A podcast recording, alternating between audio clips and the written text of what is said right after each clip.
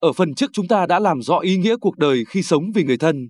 Tiếp theo chúng ta sẽ cùng nhau tìm hiểu ý nghĩa cũng rất phổ biến trong xã hội này là cuộc đời ý nghĩa ở chính bản thân chúng ta. Chính bởi ý nghĩa gói gọn trong cá nhân chúng ta nên biểu hiện của nó rất dễ nhìn ra. Một người tìm kiếm ý nghĩa cuộc đời ở bản thân sẽ dành mọi tài nguyên sẵn có và nguồn lực bên ngoài phục vụ cho lợi ích cũng như toan tính của họ, bất chấp khả năng hay thực tế tổn hại đến lợi ích chính đáng của người thân và xã hội. Họ có thể chủ tâm tránh gây tổn hại nhưng họ sẽ không ngại đạp lên người khác khi cần. Đặc điểm của người tìm kiếm ý nghĩa cuộc đời ở bản thân.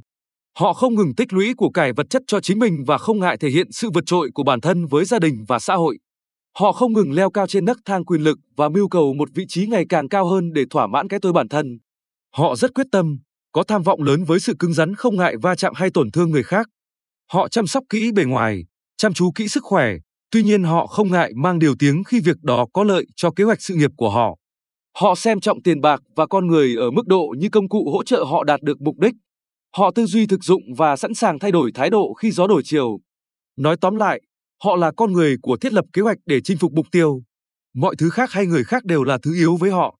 Xét về góc độ này, do không có bất kỳ vướng bận tình cảm thông thường hay chăn trở đạo đức nào, họ rất dễ dàng tiến nhanh và xa trên con đường sự nghiệp cũng như leo rất nhanh và cao trên nấc thang danh vọng. Họ là hình mẫu cho thành công ở góc nhìn bên ngoài, họ rất hoàn mỹ. Ý nghĩa cuộc đời của họ nằm ở ba yếu tố, thể hiện bản lĩnh vượt trội của bản thân trước người thân và xã hội, trải nghiệm các cung bậc cảm xúc hiếm người có được, cảm xúc thăng hoa và xa xỉ vật chất khi ở đỉnh cao tiền tài và danh vọng, trở thành một người quyền năng, có thể quyết định cuộc sống hay vận mệnh của nhiều người.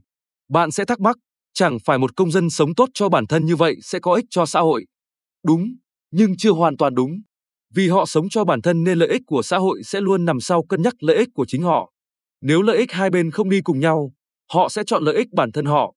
Vì vậy, việc có lợi hay hại cho xã hội là tùy thời kỳ, tùy giai đoạn, bởi họ chỉ trung thành với chính mình. Thế còn với gia đình họ thì sao? Chẳng phải họ giàu có địa vị cao thì gia đình cũng được hưởng lây. Đúng, nhưng một lần nữa chưa hoàn toàn đúng.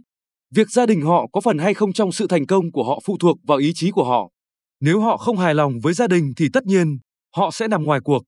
Với gia đình, họ nằm kèo trên, nắm quyền quyết định. Nên việc gia đình được hưởng phước từ họ chỉ xuất phát từ sự làm hài lòng hay nghe theo sự sắp xếp của họ, chứ không phải từ lòng nhiệt thành yêu thương gia đình như người sống vì gia đình ở phần trước. Ta đã thấy, rõ ràng với người chỉ xem bản thân mình là có nghĩa thì chống lại họ không mang lại kết quả tốt, kẻ thù chống lại họ sẽ phải đương đầu với sự cứng đầu và sắt đá của họ. Gia đình không làm hài lòng họ sẽ bị cắt tài trợ cùng nhiều lợi ích khác. Ở tầm xã hội, nếu họ đủ tài lực và quyền thế, việc chống lại họ sẽ gây thiệt hại lớn cho xã hội vì nói chung, họ không có ràng buộc tình cảm nào nên họ không ngại hậu quả. Ở xã hội hiện đại, con người này đại diện cho mức cao nhất của chủ nghĩa cá nhân, truy cầu lợi ích và mục tiêu của bản thân bất chấp mọi trở lực và hậu quả. Vì vậy, nếu nhận ra xung quanh bạn có người như vậy, hãy tôn trọng mục tiêu của họ và tốt hơn hết không nên đối đầu trực tiếp với họ. Hãy giữ mối quan hệ hữu hảo và hợp tác lợi ích với họ, bởi bạn sẽ được tiếp một nguồn năng lượng rất lớn và tầm nhìn rất xa khi ở gần họ.